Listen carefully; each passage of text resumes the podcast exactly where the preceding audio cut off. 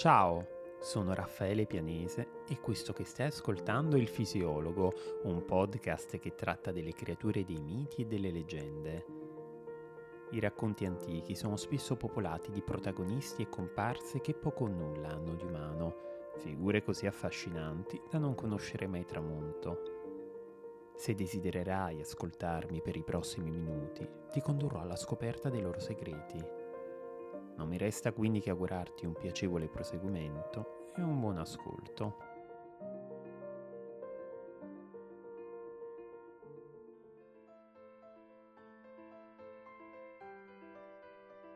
Dare una definizione universale del termine fata non è affatto semplice, dal momento che questa creatura è stata e continua ancora a essere protagonista di numerosi racconti, provenienti da culture e paesi diversi e che col tempo si sono arricchiti di particolari inediti. E come la definizione risulta difficoltosa, così l'etimologia del termine appare oscura, nonostante sia stata al centro di frequenti e interessanti dibattiti. Mi riferisco in particolare al termine inglese fairy. C'è chi, ad esempio, come lo studioso Méric Casaubon, ritiene che la parola fairy tragga origine dalle lingue classiche. Potrebbe derivare da Fer, nome che il poeta greco Omero utilizza nell'Iliade per indicare i centauri, oppure dalla parola latina ninfa, da cui si sarebbe poi separata la sillaba finale fa, dando così origine alla parola fe, che tra l'altro in francese ha il significato di fata.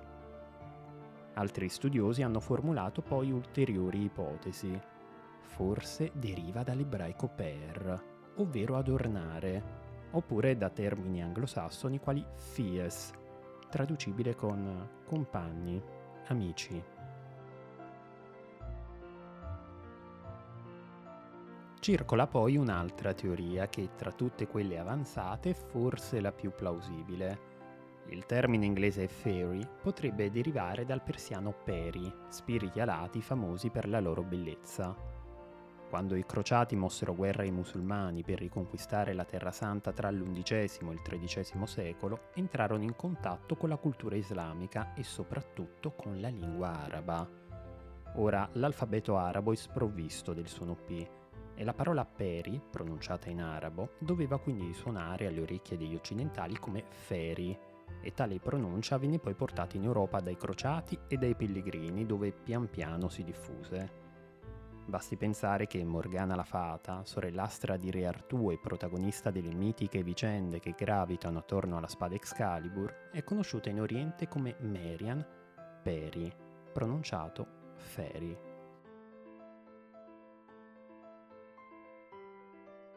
Secondo lo scrittore irlandese Thomas Kitley, nelle lingue romanze, ovvero in quegli idiomi che derivano dal latino come l'italiano, lo spagnolo e il francese, per esempio, il termine fata sembra invece provenire da fatum, ovvero destino, il quale durante il IV secolo si trova anche declinato al plurale col significato di parche, le tre divinità romane che presiedevano al destino dell'uomo. Col tempo la parola fata, plurale di fatum, sarebbe stata poi tradotta al genere femminile al numero singolare col significato di dea del destino. Durante il Medioevo inoltre si diffuse il verbo latino fatare, derivante per l'appunto da fatum o da fata, col significato di incantare, verbo che poi è stato adottato da alcune lingue romanze, con le relative modifiche fonetiche. L'autore francese Pierre Dubois, nella Grande Encyclopédie des Fées, ovvero la Grande Enciclopedia delle Fate, afferma che esse sono divinità dei luoghi, delle sorgenti, delle montagne, delle praterie e dei boschi, le padrone dei nostri sogni, le regine di Avalon, le serpi del buio, le ninfe dell'aurora, quelle che fanno e che disfanno le stagioni. Delle creature dunque che assomigliano a dei numi che tutelano la natura e di cui sono le sacre custodi, così come custodi lo sono anche del focolare domestico e di tutti i membri che compongono una famiglia. Da questa definizione molto poetica intuiamo che si tratta anche di esseri che popolano dei reami che di tangibile sembrano non possedere nulla. Le fate infatti si spostano nelle oscurità più fitte, nei chiarori rosati che preannunciano l'alba o nelle immagini che la nostra mente partorisce quando ci addormentiamo. Non dobbiamo però farci trarre in inganno, perché nonostante nell'immaginario collettivo le fate siano degli esseri soprattutto femminili, esistono anche degli esemplari di sesso maschile, come Oberon per esempio, il re delle fate che compare nella commedia romantica Sogno di una notte di mezza estate di William Shakespeare, oppure Puck, il suo fedele e vivace servitore. Stando a quanto asserisce la folclorista britannica Mary Catherine Briggs, le fate sono rinomate per essere delle infaticabili lavoratrici. Da qui probabilmente il detto avere delle mani di fata, ossia possedere una particolare abilità nei lavori manuali, specialmente in quelli domestici. Le fate sono inoltre generose nel rivelare e nell'insegnare agli esseri umani le loro preziose abilità. Nel saggio Superstizioni delle Highlands e delle isole della Scozia è presente una descrizione dettagliata delle loro usanze. Le fate, come è stato già detto, sono la controparte della razza umana. Tra loro ci sono bambini e anziani. Praticano ogni genere di commercio e di lavoro artigianale. Possiedono bestiame, cani e armi e necessitano di cibo, di vestiario e di riposo. Possono ammalarsi ed essere uccise. La somiglianza è tale che possono essere tradite persino dall'ebbrezza. Le persone che sono entrate nelle loro dimore hanno trovato le fate impegnate in occupazioni simili a quelle degli esseri umani. Le donne filavano, tessevano, macinavano la farina, infornavano, cucinavano e preparavano il burro. Gli uomini invece dormivano, danzavano, facevano festa o si sedevano attorno al fuoco al centro della stanza come dei nomadi. Talvolta le fate sono assenti, o perché impegnate in spedizioni per procacciarsi del cibo o in escursioni di piacere. Le fate femmine cantano durante il lavoro, una pratica comune nei tempi antichi tra le donne delle Highlands, e fanno uso di una canocchia, di un fuso, di macine a mano e di altri strumenti primitivi.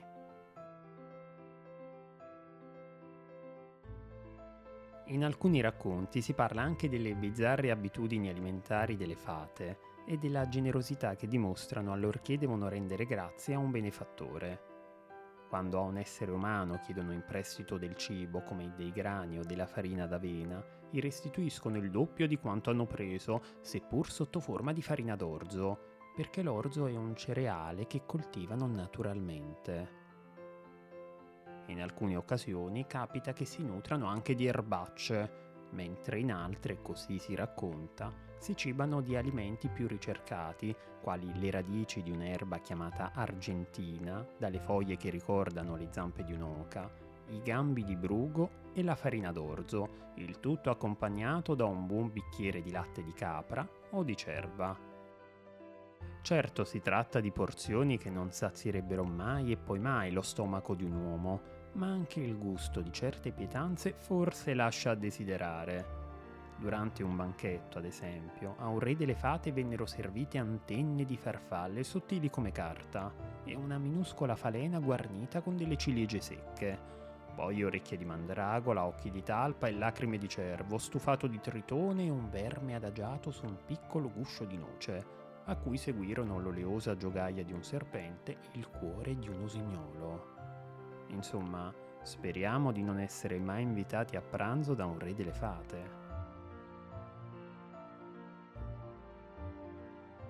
Lo scrittore scozzese Alan Cunningham, in una raccolta di canti, afferma che un giorno il poeta William Blake asserì di aver assistito a un funerale di fate, una processione di creature le quali erano di colore verde e grigio e avevano l'aspetto di cavallette trasportavano un corpo disteso su una foglia di rosa, che in seguito venne sepolto sottoterra, accompagnato da lugubri canti. Imbattersi in un funerale di fate può essere però presagio di sventura, come in questa storia che ora ti narro. Durante una notte rischiarata da una luna piena, due uomini percorrevano la strada di ritorno verso casa, diretti al villaggio di Langton. Il primo si chiamava Adam ed era un veterinario di mucche. Il secondo invece un vivace giovane di nome Robin. Quando furono nei pressi della chiesa del villaggio, il primo rintocco della mezzanotte cheggiò reboante. Poi, nell'aria, d'un tratto, si udì il fragore della campana che si utilizzava solo durante i riti funebri. Lì per lì, i due compagni si chiesero chi fosse deceduto tra le persone che conoscevano, ma alla fine decisero che l'avrebbero scoperto la mattina seguente. Così si diressero verso le rispettive abitazioni. Il tempo però di compiere pochi passi e raggiunta la loggia dell'abbazia, i cancelli si spalancarono e una figura minuta e scura, con in testa un cappuccio rosso, venne fuori. Agitava le braccia e recitava un lamento funebre, dolce e al contempo triste, ed era seguita da una processione di figure vestite allo stesso modo e intente a trasportare una piccola bara senza coperchio. I due uomini si nascosero allora dietro una siepe e non appena Adam si sporse di poco per vedere chi mai si trovasse nella bara, ebbe un sussulto di spavento e cadde all'indietro. A più riprese sussurrò allora il nome dell'amico di fianco e con un tremulo balbettio gli riferì queste parole. nella bara ci, ci sei tu. Robin allora strabuzzò gli occhi e tra i sinistri rintocchi della campana si avvide che il minuscolo defunto aveva il suo stesso volto. Pensando allora che si trattasse di una sorta di avvertimento intenzionato a conoscere l'ora della sua dipartita, il ragazzo si diresse verso il capo del corteo e con il corpo percorso da brividi di paura gli domandò quanto gli restasse da vivere. Non ricevette alcuna risposta. In un baleno il cielo fu squarciato da bagliori di fulmini e una pioggia leggera cominciò a venir giù. A poco a poco l'intera processione svanì e i due amici, colti alla sprovvista da un temporale che stava divenendo sempre più forte, si avviarono di gran corsa verso casa. Da quel giorno la vita del giovane Robin cambiò. La vivacità che prima lo contraddistingueva era scomparsa non c'era più niente che gli dava allegria, niente che lo faceva incollerire. Il suo unico piacere consisteva nel passare il tempo in compagnia del vecchio Adam, entrambi seduti a un tavolo al calare del sole, chiacchierando e pensando a quanto avessero scorto e udito. Avrebbe forse continuato così per sempre Robin, ma il destino aveva altro in serbo per lui. Nel giro di un mese, infatti, il giovane ragazzo precipitò da un comignolo e le ferite che riportò furono così gravi che per lui non ci fu niente da fare.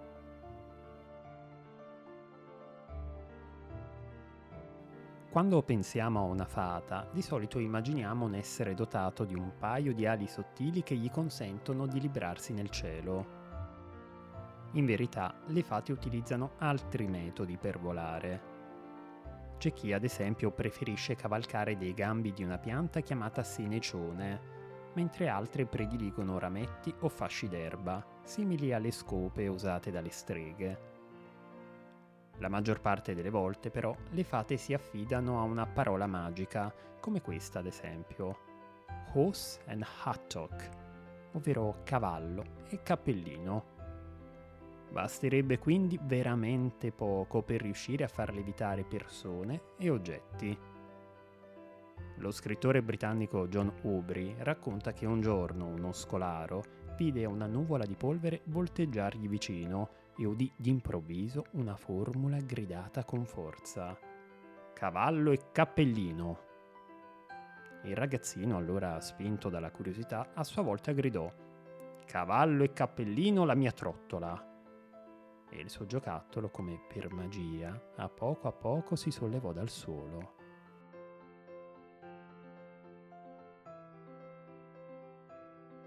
Capita spesso che una fata sfrutti il potere della lievitazione per trasportarsi in una lontana cantina, dove in compagnia di altri folletti e di streghe ama sorseggiare i vini più prelibati e ricercati.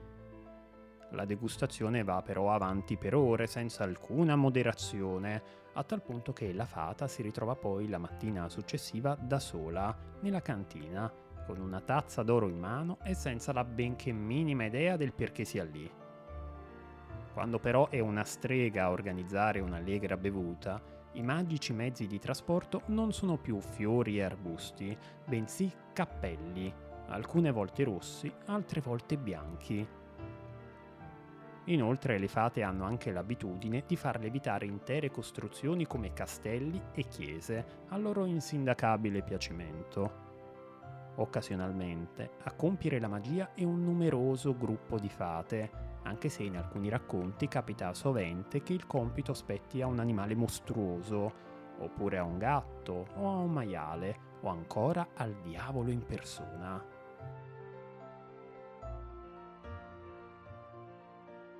Nel libro Rime popolari, modi di dire e proverbi della contea di Berwickshire, George Henderson fa pronunciare a un gruppo di fate questo breve incantesimo di levitazione.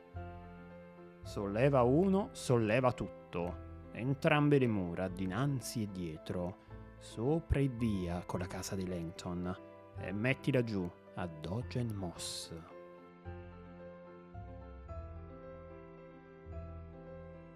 E con questa formula incantata siamo così giunti alla fine della puntata. Come hai avuto modo di sentire, Fate Folletti, proprio come tutti noi, hanno specifiche abitudini riguardanti l'alimentazione le compagnie da frequentare, gli svaghi e persino i mezzi di trasporto. Questo episodio è ovviamente un'introduzione al loro mondo, in futuro riprenderò l'argomento e lo amplierò con ulteriori dettagli, perché sugli usi e sui costumi delle fate c'è ancora molto altro da dire. Nelle prossime puntate, fino alla pausa estiva, ci soffermeremo su alcuni tra i folletti e le fate più celebri delle leggende e della letteratura. Nel frattempo colgo l'occasione per ricordarti di lasciare una valutazione al podcast se gli episodi che ascolti ti piacciono e di seguirmi sulla pagina Instagram del fisiologo.